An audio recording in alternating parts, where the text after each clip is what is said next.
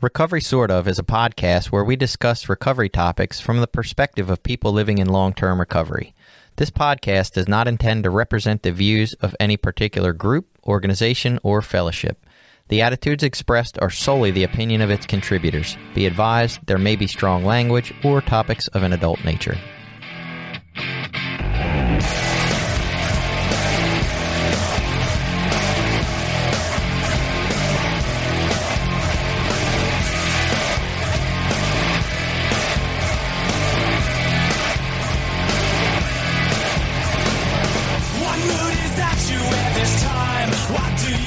Welcome back. It's Recovery Sort of. I'm Jason, a guy who is living these traditions to the best of my ability as much as I understand them.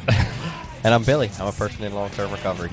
and so we're here today to talk about Tradition 9. It's the ninth month. It's September. The year is flying by. Almost thank God from the standpoint of having to do the traditions because they uh they can get dry at times. The first few were so wonderful, and now it's like, uh, I don't know. But anyway, tradition nine. Of course, Narcotics Anonymous specific. Uh, that's why it says NA in it. It says NA as such ought never be organized, but we may create service boards or committees directly responsible to those they serve.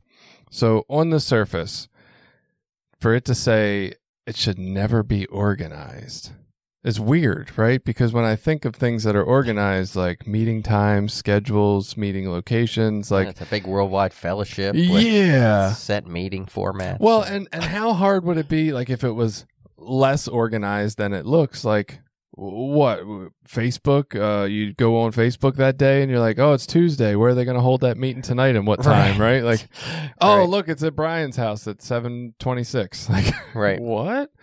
That would be weird. So, for them to say that NA ought never be organized is really strange to hear.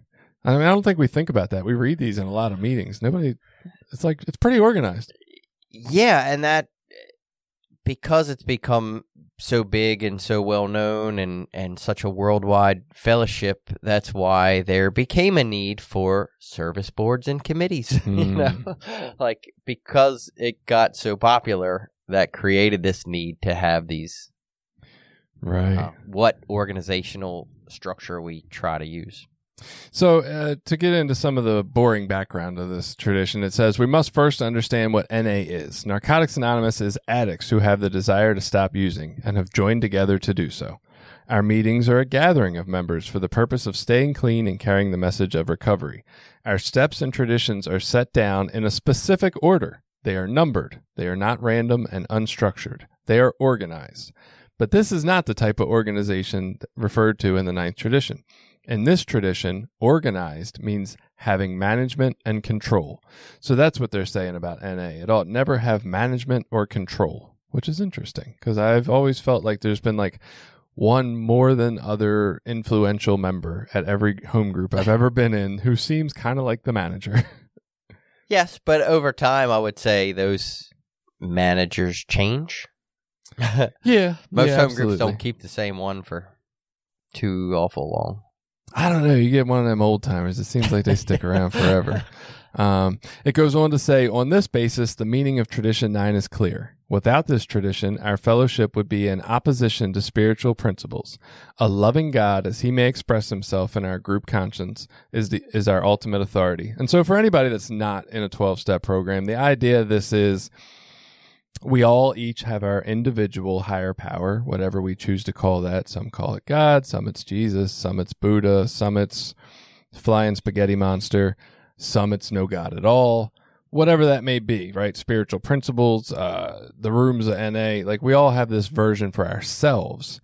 And then we come together and, and supposedly in this group conscience, right? When the group is, the group members come together to decide what the group needs and how to best meet those needs everybody brings their own God into that and like, okay, well, my God thinks it would be good to be more welcoming, so we should have a greeter, right? And somebody else says, no, that's a terrible idea for whatever reason. Like their God doesn't believe like but the ultimate vote, and if we're all trying to keep the spirit of carrying the message and helping more people in mind as we have these discussions in group conscience, the vote happens and supposedly God's will happens, right? Like the ultimate authority of those meetings is the vote. So can I say though, in a true group conscience, it's a vote's not even required. That the group is able to come to a consensus based decision making. That's kind of where that idea Really? came from. Is that yeah, when you talk about the group conscience, the whole idea was that we all bring our best most spiritual selves to the table and then make the decision that's best for the group. And in a like say in a true group conscience, you don't need to vote. So we would all agree. Everyone comes to the same decision. Like, yes, I don't feel like making someone feel more loving and welcomed at a meeting is paramount to what we do here. So we're going to have a greeter. I mean, Okay, but but say you bring in a thing like this. Uh hey, our home group happens to be near recovery houses and 90% of people who come here are early in recovery, first 6 months. Um my higher power has led me to believe I should introduce the idea that our home group be a one, two, three step meeting, right? We should constantly be harping on these first three steps. Get people in here, get them involved in the idea steps, have them hear the first three steps where most of them are probably working uh, and different concepts about that. I think that would be the most useful for the area we live in and the group we have. And somebody else says, well, I think newcomers get more out of open speaker meetings. Like there's no real wrong there, right? There's not like, oh, well, this, this mode doesn't support newcomers as well as that mode does. Like they're both probably equally useful. They're both good ideas. Um, you know, and they might also say, hey, sometimes new people have some crazy shit to share. Like if we have speakers, that takes up more of the meeting. Uh, you know, you won't hear as much of the crazy shit. You'll get more recovery information in the meeting. So I don't know that those people and and the other ten, maybe they're split pretty evenly. People who feel it's a good beginner step meeting idea, and good, other people who feel it's a good, you know, open share meeting. I don't know that you're going to come to just a group conscience where everybody all of a sudden agrees what's best for the meeting because either is best for the meeting.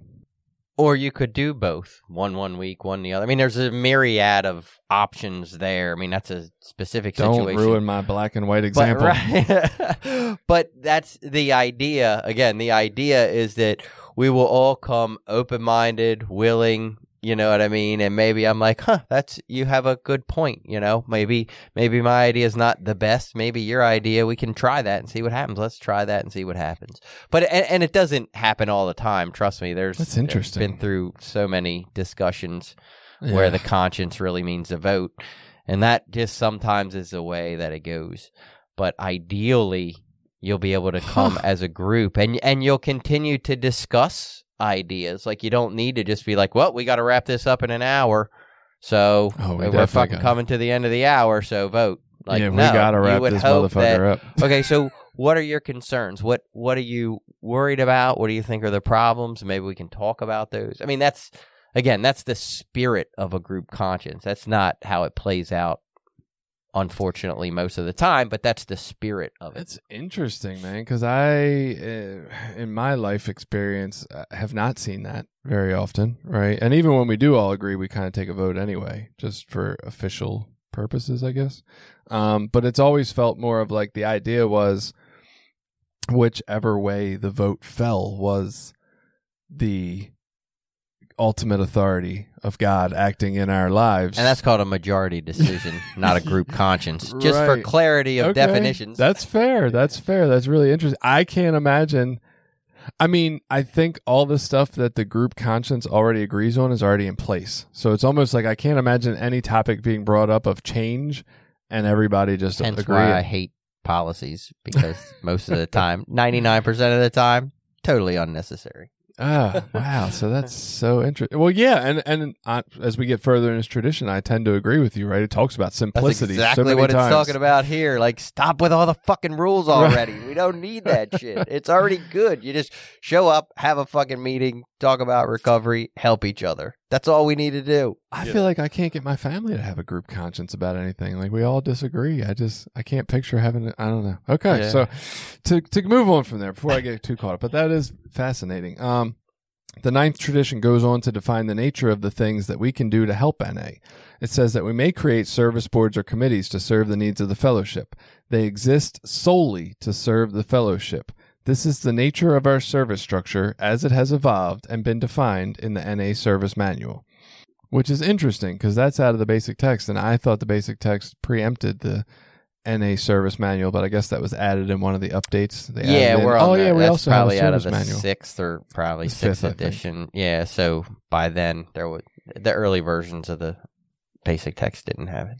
So yeah, when we create service boards or committees, which is everything that is not a group to my understanding, their only purpose is to serve whatever the groups need. Uh, and this tradition really laid that out specifically. Billy talked about it before we came on the upside down pyramid idea of our service structure, which is like all the many, you know, it's kind of like uh, you think of it sort of like a democracy where the people are at the top and the president would be at the bottom just doing whatever they asked him to do.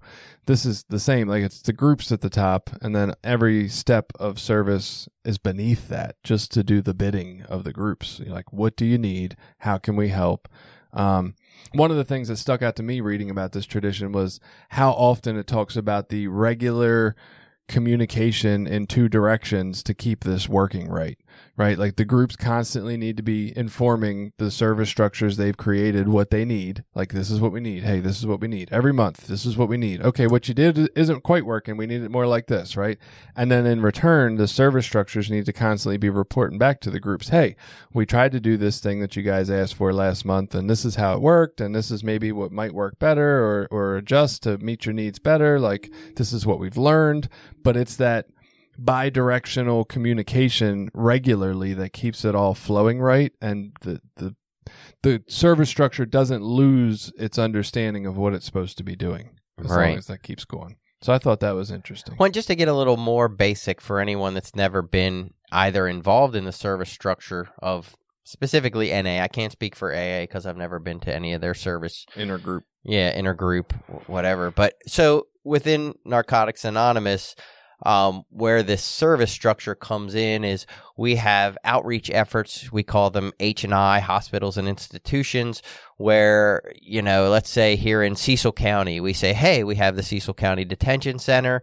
Um, there's also you know a treatment center that serves our county. You know, there's a treatment center within the county. Um, we'd like to make sure that there's you know NA meetings available to these people. So we'll form an H and I committee that will organize those things. It will be a person to reach out to the facility to coordinate what day and times the meetings are going to be, make sure that our speakers are cleared, communicate about the rules, those sorts of things. And that sh- typically shouldn't be handled by individual groups, although I believe in some areas it is. Some areas Yeah. will actually, individual groups will handle those things on its own. Um, but like in this area, most of our groups are small. It would be a big burden for one group to take on that thing, but we have 30 groups.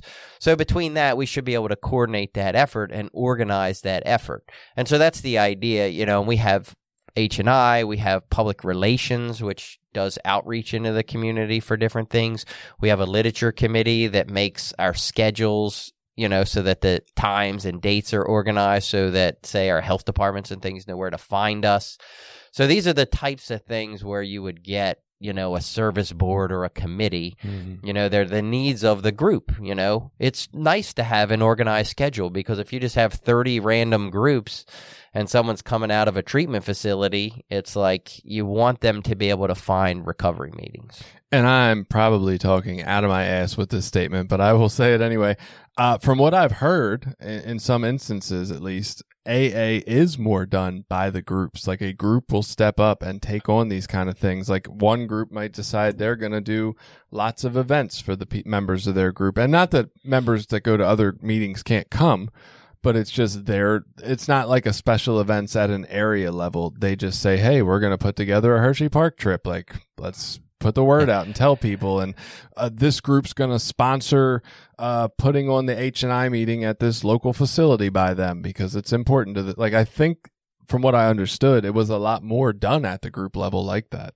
Yeah, and I'm sure that has a lot to do with the size of the groups and the abilities of the groups, you know, financially and otherwise. You know, we have uh, events where people come together, picnics and things like that.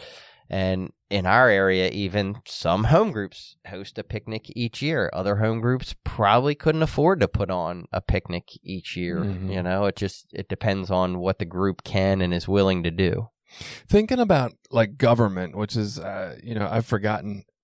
I've forgotten a couple of these months and during the traditions to talk about government or how this applies in families. But I just thinking about government for a second, like I think this is how democracy is supposed to look. Like we're supposed to vote people in that do the things we want them to do, and if they don't, then we need to like get them out of office and put somebody else in that is doing the will of the people. Like that's the goal of it is is that the people have the say. I- I don't know that it looks like that very often in practice.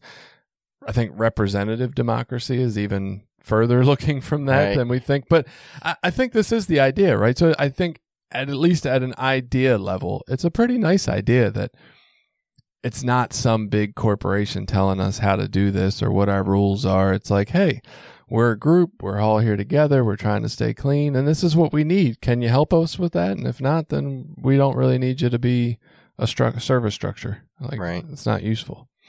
Further on, it says this is NA as such, a simple fellowship using a non professional addict to addict approach to the disease of addiction. We are a fellowship, not a lobbying organization or a medical service or a chain of treatment facilities. We are non professional. We have no rules, no fees, no governing bodies, and only one re- membership requirement a desire to stop using. That's fucking interesting, honestly. I, I look at we have no rules, and I have always thought the traditions were the rules. but the tradition says right here we have no rules. So there's no rule that says we couldn't have a meeting and say that people on Suboxone are clean and have them celebrate. There's no fucking rules. Right? Wow. That is true. And there's no rules against those meetings that, that you talk about that said caffeine and nicotine were using and you weren't clean. No. And in fact, when we reached out at that time to World Services about those issues, they basically sort of came back and said they didn't have an opinion like that. It was up to our area how we wanted to handle that situation and go about, you know, we had no, there was no, whatever you want to call it, legal recourse for us to go shut them down. There wasn't anything we, we could mm-hmm. do at that point to shut them Right. down. Get lawyers and march in there with the police. and Right. Cease and desist order. and, Right. You're not Narcotics Anonymous. Right. And and that's was the direction from the world is like, oh yeah, we're not. We don't do that. So that's interesting. So uh, anybody who thinks like I used to think before I started doing more of this tradition, understanding that the traditions lay out the proper and improper ways that meetings function or things that can be done in meetings. Uh, this right here says we have no rules, so you are wrong. There's no fucking rules. The traditions are all concepts that hopefully help us think about the positives and Well, negatives they're of guiding situations. principles. Yeah, they're they're like they're like questions that make us think. eh, eh, How's this going to work out for the benefit, and how? What are the drawbacks of it before we go into making decisions? Right. And in uh, again, all of this very idealistically, but in in an ideal situation, you know, we're bringing our best foot, our healthiest version to the table and we're trying to act in, you know, these common principles. What is our common good? What is our primary purpose? How best are we serving other people? Like those principles should be guiding our decision making. So uh, it's fascinating because I, I agree, ideally, and yet I have rarely been a part of any group conscience or discussion at area level that was that looked like everybody had their best foot forward. like it often looks like arguing and and resentment. And that's one of the funny things. So my home group is very disorganized. We don't have a lot of structure in place with officials and stuff like that. We don't ever vote on anything. Hmm. And it's not that we don't discuss things. Things come up. We have anniversaries, we have meetings, we pay rent, we do all those things. We go to area service and get our literature.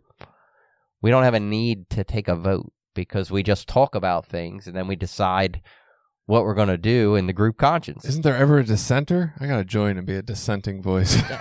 I mean, over time we've had that, and there's been occasions over years we've had to vote on things, but for the most part, you know, and again, we are, and some people don't care for it very much. We are a very disorganized type of group. Mhm. You know, we don't have positions, we don't have an official, you know, chairperson and an official this or that person. We just Right. we show up and the meeting happens and whoever sits up at the front of the table sits up at the front of the table. You know, and and it works for us. Yeah. Might not work for you know, it doesn't work for everyone because people have come and said this is crazy and quit and left and whatever, but for us it works and we have an NA meeting and there's a bunch of us that stay clean. I have gone into meetings uh, or joined home groups and definitely tried to be the voice of like, this isn't structured enough. We need positions. We need more formality. We need a GSR. We need somebody that goes to area. Like, and there's a lot of groups that don't operate under that understanding. Like, they do more of what you're talking about. They just show up and fucking have a meeting and, and it, it goes fine, right? It's a fucking meeting and that works and it's good for some and not for others. And, I think maybe looking at it now, like maybe I was trying to bring my structure into meetings because that's what makes me comfortable, right? Like I need rules and operating procedures and shit. And the fact is, like, it really doesn't fucking matter. Well, and it's not even that one's wrong and the other one's right, or one's better and the other one's worse. It's like that's that is the definition of the group conscience. You know, go in, you go in, and hopefully you're getting with a, a bunch of like-minded people. And I'm sure there are people that feel way more comfortable in a structured home group with set positions and that avoids conflicts and it makes sure responsibilities get handled like there are definitely major benefits to being in a group that's organized that way. Yeah. So it's not that one's right and one's wrong. It's just well, it's you like know- going to lunch and somebody's sitting in your seat. right, right. I, I sat there yesterday. That's my seat, right? Like I, I want to hug people. I'm the greeter. God damn it, you're not the greeter, Right. And that's but that's the beauty of the fellowship is the diversity Right. and this tradition and and some of the other more kind of boring ones they're what allows this freedom to take place you know they're what allows god in as many forms to work through the fellowship So we need the meeting that says that nicotine and tobacco aren't clean because some people are going to gravitate to that and and find it easier to recover in that environment. And we need the meeting where they say, "Fuck yeah, you're on Suboxone, you're totally clean, you oh, don't celebrate here." Come, welcome Yes, we need all those the meeting. meetings, right? Like, yeah, fucking chair the meeting, talk about it. Uh, that's interesting. God, that, this is all more fascinating as I learn more, man. I I'm, can't wait to go out and tell everybody how wrong they are for having rules. That, that's the opposite of what I'm supposed to do, Right? So, and it's hilarious because we've talked about this recently. So I've been involved in our service structure for a long time and, and was big on rules and have helped write policies for different subcommittees and all that. And now I go back with the time and understanding that I have now and be like, most of that shit needs to go in the garbage. And we just need to see the situation that's in front of us, have a discussion and make a group conscience about it, and then move forward. And we don't need fucking all these rules to dictate how things need to go. So you weren't you didn't stick around for this portion of it last month, but uh, we were talking about. I brought up the idea that you had given me that you said it was supposed to flip flop between Harford County and Hmm. Cecil every so often, right? And I said, as far as I understand, I was told by a more experienced member that this is how it used to be, blah blah blah. And then there was pushback. There was some experienced members who were like, "It was never an agreement like that." I was like, "I don't know." I, yeah, and. I'll be clear. It wasn't specifically an agreement. That's just kind of how it went. Right. So I was like, well, look, if more of you guys are from Harford County, if this is something you want to explore, feel free, right? If you don't, or if nobody wants to put the time in to find a new church, don't worry about it. So this brought up the discussion of what we're going to do. Uh, the Delta variant of COVID, are we going to get shut down again at the current location? How quickly should we find a new location that's more open to staying open? And somebody put in a motion, right? And they were like, look, the motion is just that if this church closes down, we need to find a way to meet, so we should meet on Zoom again. That was it, right? People didn't want to talk about that because they want to meet in person. It was a much better turnout in person, at least twice as many people Yeah. as we had on Zoom. Um, and so they put this motion in, and one person, you know, we had a short discussion, One person said they wanted to made a motion to table it. A second person seconded it, and then it was tabled. And I am baffled by that policy. I'm like, so two people in the meeting can decide that we're just not going to talk about this and vote on it. So right now, if Delta shut us down before next Thursday or whatever it is, we don't officially have a way to meet. Like I, we were going to Right. go on Zoom anyway because I don't give a fuck what they say. But like we don't, we didn't vote on it, so we don't officially have a way to meet next month if we get shut down. Oh, I say then you just don't meet. Well, and we might not. But I, I it's just But uh, interesting to me the whole policy that two people can just say a motion and second to table, and there's no vote on that or anything. Like that's just what happens. Right. I'm And like, does that feel like a group conscience? no, that feels like two people could just dislike something and then we can't talk about it, and that's fucking stupid. Exactly. And that's a dumb policy. I mean, uh, for a while back, at least, I don't know who. I don't want to say they, but the the World Service uh, had put out a lot of information and was doing a lot of uh, PR about this idea of consensus based decision making instead of voting on stuff. Mm. Um, and and I don't know if that I've got out of the service structure so much in the last several years, so I don't know if they still even talk about things that way. But that was a push that came around for a while. Was that discussions were just supposed to happen, and you were again hopefully able to just discuss things until you could come up with a common resolution and a common goal for your area. Mm. That the idea was not, you know, you go in and and vote on things and three pros, three cons. I mean that it's so again our service structure historically has run off what's called Robert's rules of order, which I only know this because of being involved in service. And you would bring up like a motion as like Jason said like hey what should we do if this facility shuts down? Should we go to Zoom? And then you would get like three pros and three cons. Then the discussion was shut down and you took a vote. And that isn't a group conscience. You know what I mean? Every member doesn't get to express their point. Every person doesn't get a say and if you have concerns, sometimes they're not even addressed. No one even answers your concerns, and someone might have thought of something that nobody else thought about that could be a major influence. But you had your three pros, so fuck it, we're done. And you are bringing this up at a terrible time when I am area chair and kind of believe in this idea that you're giving me, but I don't want to be there all fucking night. And I've seen these discussions go nowhere for 45 minutes because they're just back and forth. And I'm like, So it's okay not to make a decision sometimes. Yeah, but I don't want to sit here while these people talk for fucking three hours. Like, I'm here to, let's get this Oh, baby you can going. still say, "Hey, we have a limit of time." yeah. You know, I don't know. That's that's uh I, I guess for me just I don't know why the policy would be that two people can make a motion tabled. Like why is there no vote on that? like at least get the consensus, right? At least get the the majority uh, of what people want, not just the what two people want. But- That's fucking weird. and even that idea. So the whole idea of tabling it gets misrepresented. The the the idea of tabling something is, I I believe my understanding is that as a representative of my group, I'm there to represent my group. And if you bring up an issue that me and my group never talked about, how the fuck am I supposed to represent my group? Because we haven't had a discussion about that, so I don't know what their opinion is. So the goal would be as a member to go back to my group, discuss whatever the issue is, come back the next month prepared to discuss, Mhm. address concerns, vote on that issue. You know, it's all part of that communication process.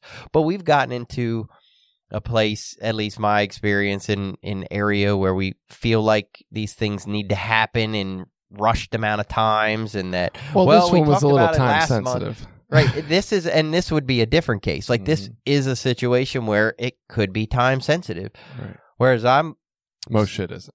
yeah and so i as an area issue you and i have talked about this before i think we've talked about the lack of turnout at a lot of the area service committee meetings and and why groups aren't showing up and to me there's a question of so is this area service even serving these groups Hmm. you know and if it's not maybe we need to end the fucking thing or restructure it in a different way or do something different just because it exists in the way it is now if it's not serving the groups it's not supposed to exist I would agree with that, but I think my take is a little different just because all the subcommittees run through there. Like when we talk about the the communication in both directions, that is where the groups get informed of what the subcommittees are doing because it would be impossible for the H&I chair to go to every meeting in the area and tell them what's going on and get their input, right? To give them the feedback of, "Hey, this is what we're doing. This is the open spots we have. We need help."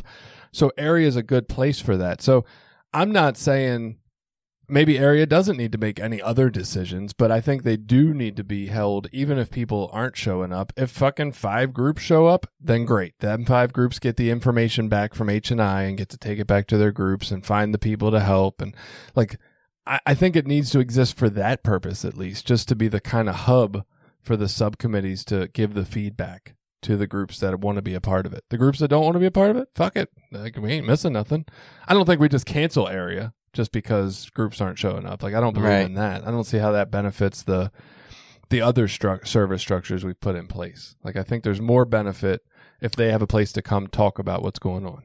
Yeah, and I was thinking of it more along the lines of if area didn't exist in its current form, Mm-hmm. it, it's almost like because it exists in its current form, nobody's going to really do much to change it, or we can't envision a way of changing it.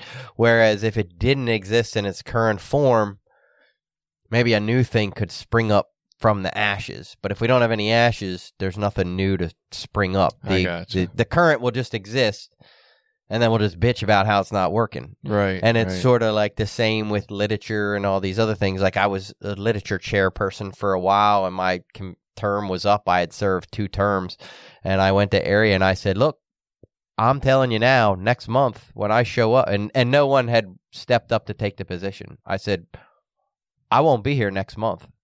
This literature will all be here. I will not be. I, you know, I, right. Whatever you guys do is up to you. It's not my responsibility. And someone eventually stepped in and took the position, and it got filled, and a new person came into the role, which is how I think all that's supposed to work anyway.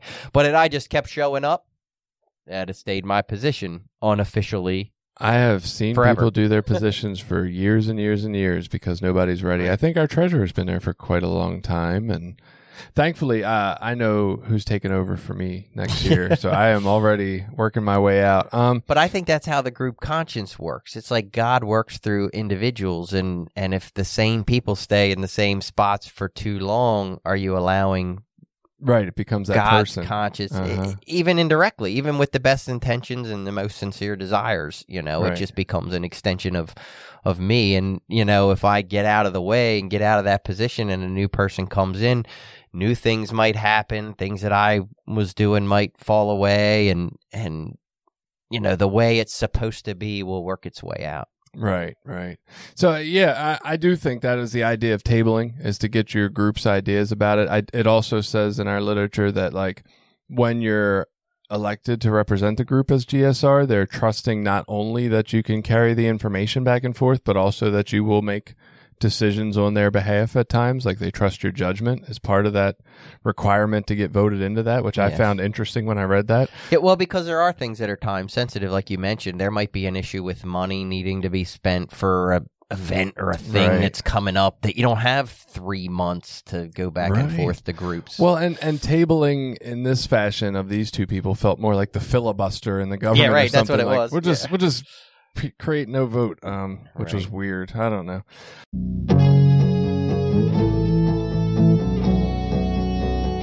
This episode has been brought to you in part by Voices of Hope, Inc., a nonprofit recovery organization made up of people in recovery, family members, and allies.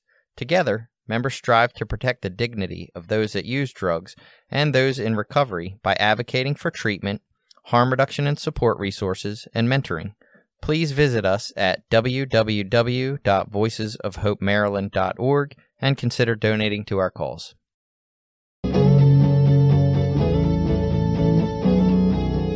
This uh, goes on to say, yet for all its emphasis on keeping things simple, Tradition 9 is not an excuse for disorganized service work. Instead, it recognizes that our fellowship does require a certain degree of organization to fulfill its primary purpose. Rather than recommend that NA groups themselves be, become organized, the ninth tradition suggests that groups organize separate boards and committees to serve their needs. Just as we are non-professional but may hire professionals to help us, so we so we are not organized but may organize boards or committees to serve us.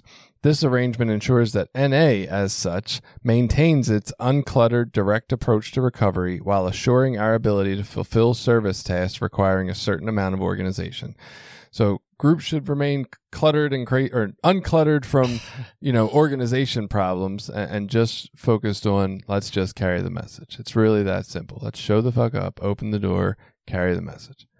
Right. We complicate the shit out of that. We sure do. Oh my god. But back to the H and you know the H and I example. I mean that can become very burdensome on a group that has six home group members to try to carry an H and I commitment. You know, in a facility like, and then it becomes just one person. Or what if that group closes up? Or you know, there's all Right. sorts of challenges that a committee that's organized with some structure can help to carry. Absolutely. Uh, to maintain the focus of its recovery meetings, the group usually conducts its business meetings separately, keeping NA as such. They keep saying as such. It annoys the shit out of me. Keeping NA as such as simple as possible. This was interesting, right? Because this was always my experience in my Baltimore area, right? We had a meeting and then you would call group conscience, which was also the The business, business meeting. meeting. Mhm. Um, but I have been to other areas, and at least two. I think one was in New Jersey and one was in Wisconsin, where I showed up at the meeting, and the first fifteen minutes, uh, like they were doing announcements and key tags, and they went over the business meeting aspect of it. And granted, Yeah, and they get their treasury reports and stuff. yeah, and granted, these were small groups, right? So it probably did not hinder the meeting itself on a regular basis. But I found it fascinating, and I was like, my initial reaction was, "Oh, this is fucking wrong," right? right. But here it is in our literature saying, not that it's wrong because there's no rules, we get that, but that it's usually not done like that because that's not the place for it. So that's fat. I don't. I wonder if those groups are aware that this exists in our literature. Probably not. Uh, so it says, as the group grows even larger, it often sprouts new groups. This was in, so this to me kind of explained area service and why it came about. This is why I found this part fascinating. As the group grows even larger, it often sprouts new groups. To maintain some of the unity and camaraderie that existed when there was only one group in the area, these groups elect representatives who meet periodically. These representatives share information with one another about how their individual groups are doing and help one another find solutions to problems one group or another may be having. From time to time, they may even organize a joint recovery meeting or social activity, gathering the entire NA community together. Sooner or later, the groups realize the potential they have in this committee of representatives. Through this committee, the groups can combine their guidance and resources so that each of them can function more effectively and all together can carry the message farther. That to me sounded like where area service came from, Right. where regional service came from. And I thought it was interesting because as a guy who's been a, a group service representative, a GSR, right, learned about it early on, wanted to get into it because it sounded like a power position. This is never how I have conceptualized it, even though I knew It's not how it feels when you're there that either. maybe that's what I'm trying to say. So I knew the concept was, hey, we're just there to all, you know, the groups run this, we're here to vote on stuff, blah, blah, blah. It does not feel like we are there like, oh, this group's having problems with a trouble member that shows up every week. feels week. like a bunch of politicians. and this group has dealt with a troubled Right. member who's showed up every week and they know some ideas of what worked and what didn't. They we should help. Like it does not feel like a spirit of cooperation. It feels like where you show up to get literature and argue. so you're the chair. Can you put that in the what do you call it? The format. Just read that little couple of sentences before every Right? area service. Right? like it it definitely it, it's weird it does feel like this spirit of almost government and and being a part of that and and look feeding into it myself at oh yeah, I've times been like there getting too. heated Hundred shit. percent. I look at that now and I say, well, no wonder governments go fucking off the rails and they look like they do because once you get in that environment, that's how it like the feeling is.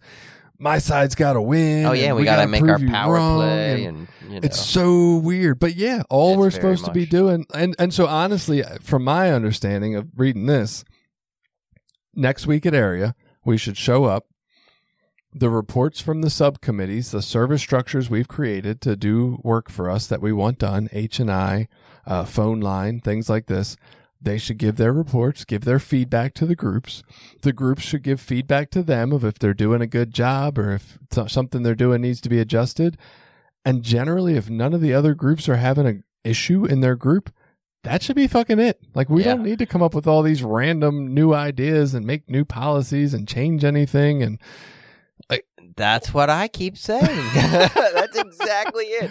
It could be, it should be a getting it should be like a fucking powwow of the groups. Like, hey, good to see you. How's things going over there on the other side of the bridge, you know? Or the fucking Right. meetings, is your attendance good, you know? How's and that's what the idea is supposed to be. We don't need a bunch of these fucking rules to try to force cooperation or force groups into answering to you know the area like it's got it gets weird it gets like a some sort of weird power play I will say, uh, up here, I haven't seen as many weird things happen uh, as I as I did down in the Northeast Freedom area, down towards Baltimore. Um, but a lot of it's been on Zoom, and there have been a couple of like argumentative debates, but they were about weird shit about if we should have literature sales while we're still on Zoom and all that, and are they even useful? There's like one group that's actually using it; all the rest of them are just buying from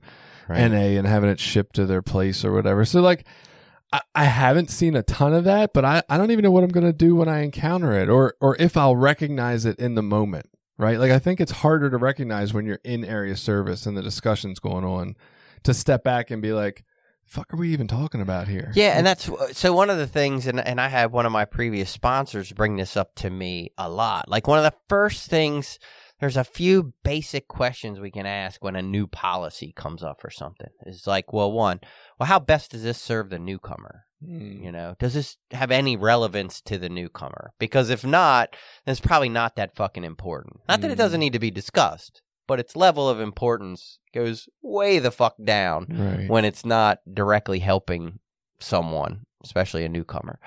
Um, two, is this is this necessary? Like, do we is this helping someone in some way? like, you know, is this policy needed? Hmm. And most of the time, those two questions eliminate 50% of what we waste a fucking hour and a half talking about. Right. Whether we need a time requirement on the chair position for how many fucking years they need to have. Why don't we just have a group conscience and let God decide whether that person's fit to be the fucking chairperson of that committee or not and get out of the way? 17 years I've been around Narcotics Anonymous and watched these discussions of time limits, and people say, Hey, we don't have anybody with the qualified time that wants to serve in this position, but here we have this individual who's got this much, which isn't quite what we say is the rule. right. Not once have they ever Right. said no. Right. They're always like, well, we'll take a vote and waive the clean Yeah, time. And it's like, so why have the fucking rule? it's like you just make a rule because you feel like you can. You know, it's like organization that you don't even need. But do you think not having the rule is better, or should it just be changed to be less of a rule and more like wh- when you look at a, a job advertisement and they're like, hey, we'd like to see this in applicants, but you don't have to have that, right? Equivalent experience is also so my understanding and- is that's what the the policy's supposed to be. It's not Mm. supposed to be this set of rules because you can at any time you can vote to alter a policy or change a policy, but even that turns into a whole big dog and pony Right, show there's a policy about you gotta make a fucking motion and you gotta yeah you gotta we have a motion. the old policy or do you have enough adjourning it? people present to change the policy? and that's what i mean it's all just a way most of the time to circumvent the group conscience it's what it feels like Mm. to me it's like why we're here now we're all the people that are in this room are the group conscience at that moment that's god working Right. why do we need to revert back to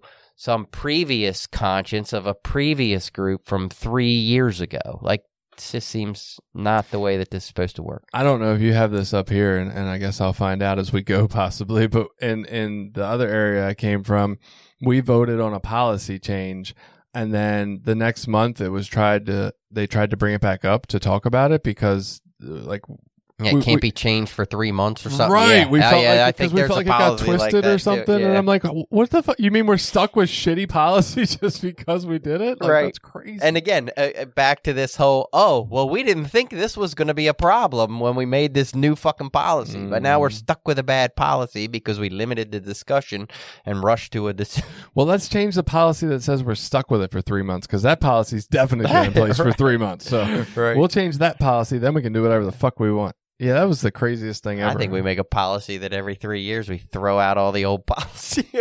So, what do you think about the idea if this says there's no rules that none of that policy is actually official or able to be held up anyway because there's no fucking rules according to the text?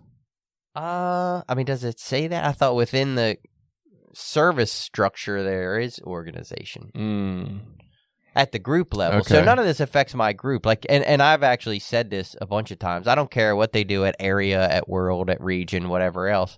I'm going to show up on Thursday night at my home group and we're going to have a fucking NA meeting and whatever they decide, we're going to keep doing exactly what we're doing. you know, that's, that's m- my protection as a group is that I'm not organized and I'm not bound by any, you know, if, if Susquehanna area NA decided, you know, oh, because of COVID, we're just not having meetings anymore. Well, fuck that. You don't have that authority to Right. make that decision on behalf of my group. You know, my group has the authority to show up and be a group. We're not organized by your rules. So, uh, spiritual principles involved with this. They talked about anonymity, which is always, and I think that's like in every tradition. Yeah. It's Anonymity is the spiritual foundation of all of our Right. Well, there it is. Right. Yeah. Exactly. So, uh, humility. Right. I thought that was a good one, and and one that struck me as interesting because I don't consider it a spiritual principle most of the time in my life. Simplicity. Hmm. They mentioned simplicity as a spiritual principle, and I thought that was kind of beautiful and Yeah. caught me off guard. I was like, "Whoa, really?" yeah, I don't know that I've ever thought about that as a spiritual principle. Right. it's I'm like, simple things aren't spiritual. That's not. right. It needs gotta be be- spiritually complicated. yes, we need to fucking delve into this. But of course, that's our our mindsets on a lot of things. Think deeper about this shit. Um, but yeah, simplicity. That's how could simplicity apply in our lives in a different way spiritually? Like just. I'm trying to. So, if we wanted to take this kind of concept into our families, like I, if you look at my calendar, I will show y'all if you're watching on YouTube, uh, and I will show Billy, like this is what my calendar looks like for the month of September. Uh, I don't know if you can see that. Hopefully, there's no personal information on there. But uh, I had a guy yesterday that was like, "That's fucking crazy, dude. I have like three things on my calendar for the whole month," and I'm like, "I need my family needs to be organized, and I'm constantly going over to plan. I will try to plan with my wife the same day." Like four different times. I'll ask her in the afternoon. I'm like, well, how are we going to handle this? Are you going to take this one to practice and I'm going to make dinner and then you're going to come here and then like I need to know the order of all that. And she is definitely on the other side of this. She's on tradition Yeah, nine I'm on side. the other side of that too. She's like, I don't know. We'll fucking figure And it out. my wife just- butt heads for the same. and I hate it. I'm like, no, tell me what's going on because I feel out of whack when I don't know the plan, right? But then we'll agree to it. And then I'll ask her like three hours later. I'm like, so this is what's going to happen, right? I think that's what we said. I just want to be clear.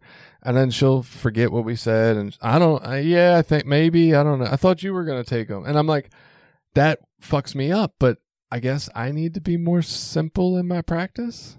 Mm, I, I don't know. It's I- disturbing. th- and again, it it gets back to it's hard sometimes to say one's right or wrong. Some things are better for different personalities. So for me, with my wife specifically, like she likes a lot of more organization than I do. She likes to figure out, all right, we're gonna have this for dinner this night and that for dinner that night. I'm like, I just know we're having fucking dinner. And when I get home from work Monday, I make dinner most nights. So I'm like, when I get home from work Monday, I'll figure out what I feel like making for dinner. Mm. Some nights I feel like making something, and some nights I don't. I don't need to know that we're having fucking stir fry on Monday because Monday might come and I might not feel like making stir fry. And if stir fry, so I'm a perpetual like rule follower. Like if it's the fucking rule, that's what we're doing. And I'm not real flexible on stuff. So, you know, like rules don't serve me You well all the time. Sound like a guy that has tacos on Wednesday instead of Tuesday. it just depends on how I feel on Wednesday. If I feel like a taco on Wednesday, I'll have it on Wednesday. Taco Tuesdays, damn Yeah. it. But you know, and just we were just talking about this today. She tells me last night, "Oh, I'm going to get up and and I'll get up and I'll go to you know do the grocery shopping, and then I'll let you know my daughter take my car because her car's messed up, and you know I'm like, all right, that's the plan, that's the fucking rule, that's what we're doing, and then we get up in the morning and she starts wanting to change it, and I'm pissed. I'm like, Right. if you'd have just said yesterday, we need to work this stuff out, I'd have got up in the morning and tried to figure out how I was going to work it out. But you told me what we were doing, and now it's time to do it, and you want to change it. Fuck that. Now I'm angry. So I struggle with not knowing. Like I have a thing about knowing. I just feel more comfortable, more safe. Um, I'll be eating my not so delicious lunch, trying to be healthy, and, and uh, as soon as I get like two bites into it, I'm texting my wife. I'm like, "What's for dinner?" because I want to have something to a look forward to, but b I don't want to come home. If it's something I, I'm not thrilled with, right? If it's one of those dinners, I don't want to come home and be like, "Oh yeah, it's dinner time," and then find out it's that and be like, "Oh." right that expectations. We talked about those expectations right? So Huh. i like knowing so i can kind of get my mind right about what we're mm. eating right? I like knowing so i can get my mind right. Do i have to run my daughter down to practice today? Is my wife taking care of that? Like what's my responsibilities? Because when we talk about you know tempering our expectations which again we still don't know if that's a real thing but I do much better planning my day around. I know I got to take my daughter to practice around 4:20 because that's what I got to do today. Than thinking I don't, and then at 4:15 I find out I do. Then I'm like, well, what the fuck? Like I was enjoying my day. God damn it! I was prepared to rest. Not- and see, that's where the group conscience comes in. You know what mm. I mean? It's like it's important for you and your wife to communicate and work out a system that works best for you. And just because that works best for you too doesn't mean it would work the same for me and my wife or me and my wife and kids. You know, we might function in our group conscience a little differently. What I've found though is the difficulty in that is when people operate differently because it's best for them. Like I don't necessarily that means that people are bad for each other as a couple. Like I don't think we'd be better for each other if we were both more like me. And I don't think it's so much that opposites attract or anything like that. To some extent, but it's a little different than that. But so yesterday I went to there was some pizza in a bag that was laying on the counter and I was like, "Oh, was that pizza from dinner? I'm going to heat that up. It looks good, right?" I grab the bag, I take it over towards the microwave, grab a plate. The bag's got like sticky shit on it. Drives me fucking crazy, right? I hate touching things, areas that aren't supposed to be sticky, and they are. It just really, really like I don't know. It just it's awful. I like run straight to a sink. I'm washing my hands. I'm trying to wipe it up. It just, and I've said my whole life like, you people are just fucking dirty. You have babies. you people are filthy. You people are disgusting. You don't clean up after yourselves. Like I'll go to get the the jelly out of the fridge. The lid's half on. There's fucking jelly and peanut butter caked around the outside. It's just fucking gross to me. But it's it's honestly not so much that it's gross to me. It's that it does something to my insides. Like there is a shift in the way I feel right when I touch that, and it bothers me. So I've labeled it you're gross and disgusting, but the truth is it just bothers me, right? Right. I'm very vigilant about if I make a peanut butter and jelly sandwich, I'm going to make sure I clean off the outsides of these. If I spill any, if milk spills on the table, I'm not going to leave a sticky area because I know how that makes me feel and it's really important to me. My wife and kids, they don't have that reaction. It does not make them feel like sick inside to have sticky fingers when they touch something. So it's impossible for them to have the level of vigilance around cleaning up after it that I do. Like, it's not that I'm such a great guy that I clean up after myself. It's that it fucking seriously bothers me internally. That's why I'm so committed to making sure it doesn't happen. I can't expect them who don't have that internal reaction to feel that same way or have that same level of commitment. And and I guess I'm pulling that into this idea of like planning and structure in our family life. Like it seriously bothers me internally to not have structure, to not know I got to drive somebody to practice and then have it thrown on me at the last minute. The rest of my family, they don't feel that internal feeling, so it's never going to be as important to them. And it's very hard for any of us, me or them, to go outside of what we feel to do something that's just important to somebody else. That's tough. That's a lot to ask. That's why it's called a group conscience and not an individual conscience. The Yeah, but- idea is that we're supposed to be able to to build and develop these skills, this these principles of like empathy and compassion and understanding and you know, maybe it's not the way that I think it should be, but that doesn't mean it's wrong and and it, and again, these are all where you know, the it's unique to each individual. How much am I Mm. willing to change? How much am I willing to let go of? You know, am I willing to let go of my fucking peanut butter sticky thing Yeah, because the kids don't care? Or is it important enough where we sit down and discuss it and say, look, this is a real issue for me and I'd appreciate if we could do this. And then if they agree to do that, that's one thing.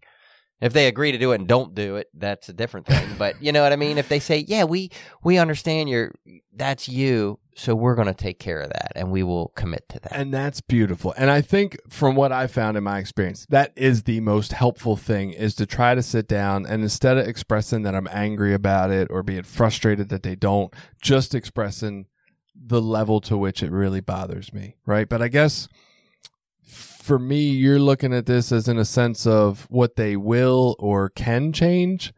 And I don't know if they have the ability to, right? yeah, it depends on the age. well, well, age and I- and I also think that some of this, uh, the more I understand about trauma or or life experience and how that affects our nervous systems and the shifts it causes in us, like. Okay, so you are really uncomfortable around large crowds, right? And not to say that that can't get a little better just through forcing yourself to be in large crowds, but I don't think it's really a choice of yours to say, oh, people think I should be in large crowds. I'm just going to will myself to do it better, right? Like you're Right. going to feel that no matter what. Correct. And that's the same thing I feel touching sticky stuff. It's the same thing I feel when I haven't planned the day out. And I don't know. And, and, and I think my family has the opposite feeling. Right, they feel safe in in a little more disorder or a little less structure around those kind of things, and they get comfort, or, or maybe they feel unrest at cleaning up their sticky. Ma- I don't know, like but I don't think it's just an option of hey, let's sit down and talk about it, and all of a sudden these people can adjust what shifts. Like I can't adjust. It's not like I'm like, oh, it's really important to me to not touch sticky stuff. It's it's literally a bodily reaction. I, but for me, that's been my whole understanding of addiction. At least this is for myself. I don't know that I put this on my kids or family, but uh, for myself as an addict, like what I learn is that whole idea is that first thought wrong and that my best thinking gets me into trouble and I'm not responsible for how I think. I'm responsible for how I act.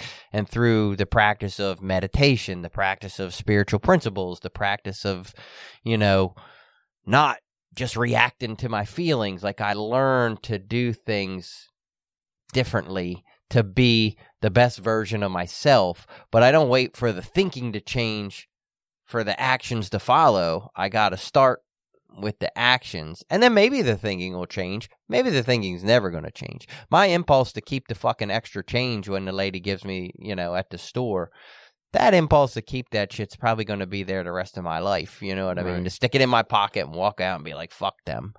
You know, but the behavior is now that no, that's not the person I want to be.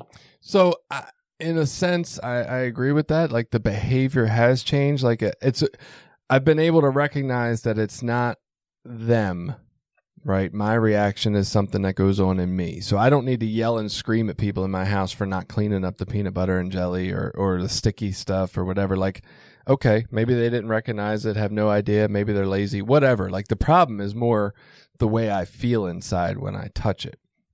Meditation has helped to not react but I still don't know that that's healthy that I have to be in an environment that makes my body react that way. And I can't, yeah, I can work on changing actions and stuff like that. I can't change the internal sensation I feel. Like that doesn't just change because I do something different. I don't think. I think that's Hmm. Yeah, I something that gets changed through like, I don't know, some kind of deep healing experience. I'm still not completely entirely sure how that works. What do they call that? Where you just exposure therapy? Ah, yeah. Where you just keep throwing sticky shit at people. What's what's we'll go back to our last episode. Pain, just Yeah. enough pain, and you'll I'm feel gonna lick better. ten lollipops and lay them down. You got to keep picking them up. Dude, it's ugh, sticky shit.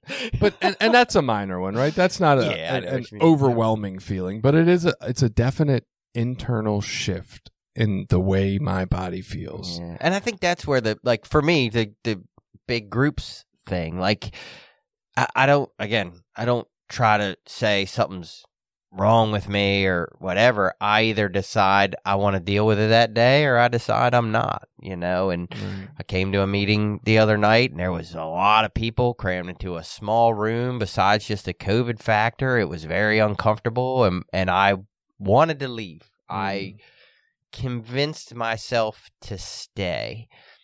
And I don't know that staying was the right thing, you know. I don't it it just was, you know, hey, I'm faced with this. For me it had more to do with I wanted to challenge myself to sit through that uncomfortable situation. I don't think that's ever going to change for me. What can change is that I don't have to allow that to limit my experience. Or I can. And that, I don't I don't put a judgment on myself either way. If I had left that meeting and went home, I'd have been just probably as okay with it. It's not like one was the right thing to do and one was the wrong thing to do. no. It's just, you know, I'm going to try to face life and I guess from a therapy perspective, it's like, is that challenging yourself a healthy version of moving forward in life or not? Right? Like, or is it going to inspire growth? Is it just like, hey, I prove that I can do this if I force myself and, and it still feels fucked up? Or is it actually like, oh, okay, well, I, I did this and next time I feel a little better about it? yeah, there's a lot of variables in there. And if too. it's not feeling better next time and you just keep forcing yourself, I don't know that that's healthy. So here's and, and I don't know this sort of ties in. We're way off topic, Yeah. but um, Peanut butter and jelly, tradition nine. Makes sticky messes. So you know, my son went to the doctor. The doctor told him he was overweight. You know, so he had made a decision that he wanted to go to the gym with my wife and I go pretty regularly every day, and he had decided he wanted to try to do that. And my questioning to her was, "How much do you want me to enforce that?" Because I get up every morning at five o'clock and go to the gym. I fucking hate it. Mm. I've been doing it, I think it's been like two years now. There isn't one day, maybe one day, that I wake up and go, oh, yeah, this is fucking great. Is I love it. It's, yeah, no, every day it's like, fuck, man, I'm just sleeping in today. I'm not going. I'm going to lay back down. I just, just, I'll just, I'll go tomorrow. It'll be fine. And then I fucking start to wake up. I'm like, all right, just get up, you bitch. Fucking let's just do it. You know, you can do it. I gotta stop you right there. Anytime your self talk involves you, bitch, it's not good self talk.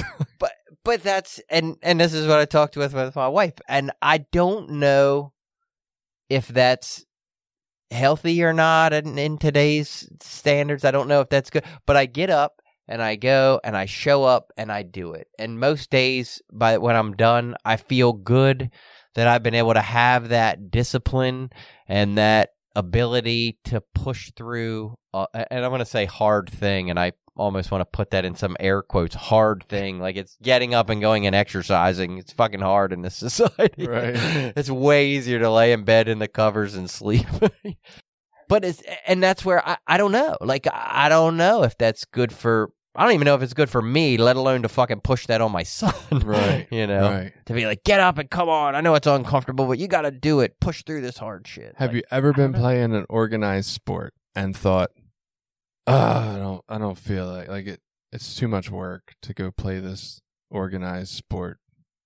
Like generally, I- and I'm thinking, if you're like me, when there's a game going on Yeah. around the exercising, it's fun, right? Oh, it's yeah. now entertaining, it's skill, it's practice and it's so.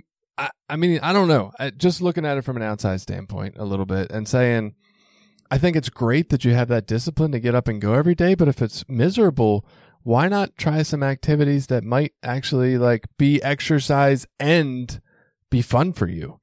Like, hey, there's soccer games at 6 a.m. every morning. Let's go play soccer. Like, and this is where I think the variables with a lot of this stuff come in. For me, it's just being disciplined at anything. Like Mm. I am the least disciplined fucking person I know. Like this has been one I of the so don't see that. few things that I have like been like committed and stuck with and now and that's trans so that actually started with meditation meditation Mhm. became one of the very first things where i had like made a commitment and then stuck with it for longer than a few weeks, a few months. Right. You know, while it was inconvenient.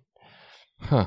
So for me, and this is again for the the variables part. It's like, yeah, I can be disciplined in certain things. So then I can take that and build on that. Like, hey, guess what? You can probably be a little bit disciplined in your diet too. Is it going to be hard? Yeah. Is it going to be what you want to do? Mm. No, probably not. But you can. You know, you have the ability to do it. Whether you choose to or not, it's a totally different thing. But I have the ability to do hard things and stick with them for long periods of time even though I don't want to. I know that I can do those things now. I still been doing my diet since I think March. Oh my fucking god, I'm tired of it. so over but I've held it up pretty well, and I'm like, oh god. All right, so uh, anything else about tradition nine? No, get involved in service if you're in a fellowship and see what you can do to to bring less organization to that. Yes. No organization. bring more God. no rules, a real thorough group conscience that's not a vote. Like, yeah, uh, if you're in a home group, don't feel like you got to enforce rules and enforce all this stuff. Yeah, fuck it, whatever goes. Seek the good orderly direction of your group conscience. All right, have fun, and we'll see you next week.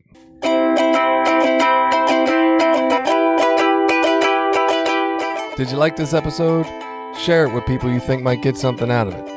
Check out the rest of our episodes at recoverysortof.com. Also, while you're there, you can find ways to link up with us on Facebook, Twitter, Instagram, Reddit, YouTube, anything. We're always looking for new ideas. Got an idea you want us to look into? Reach out to us.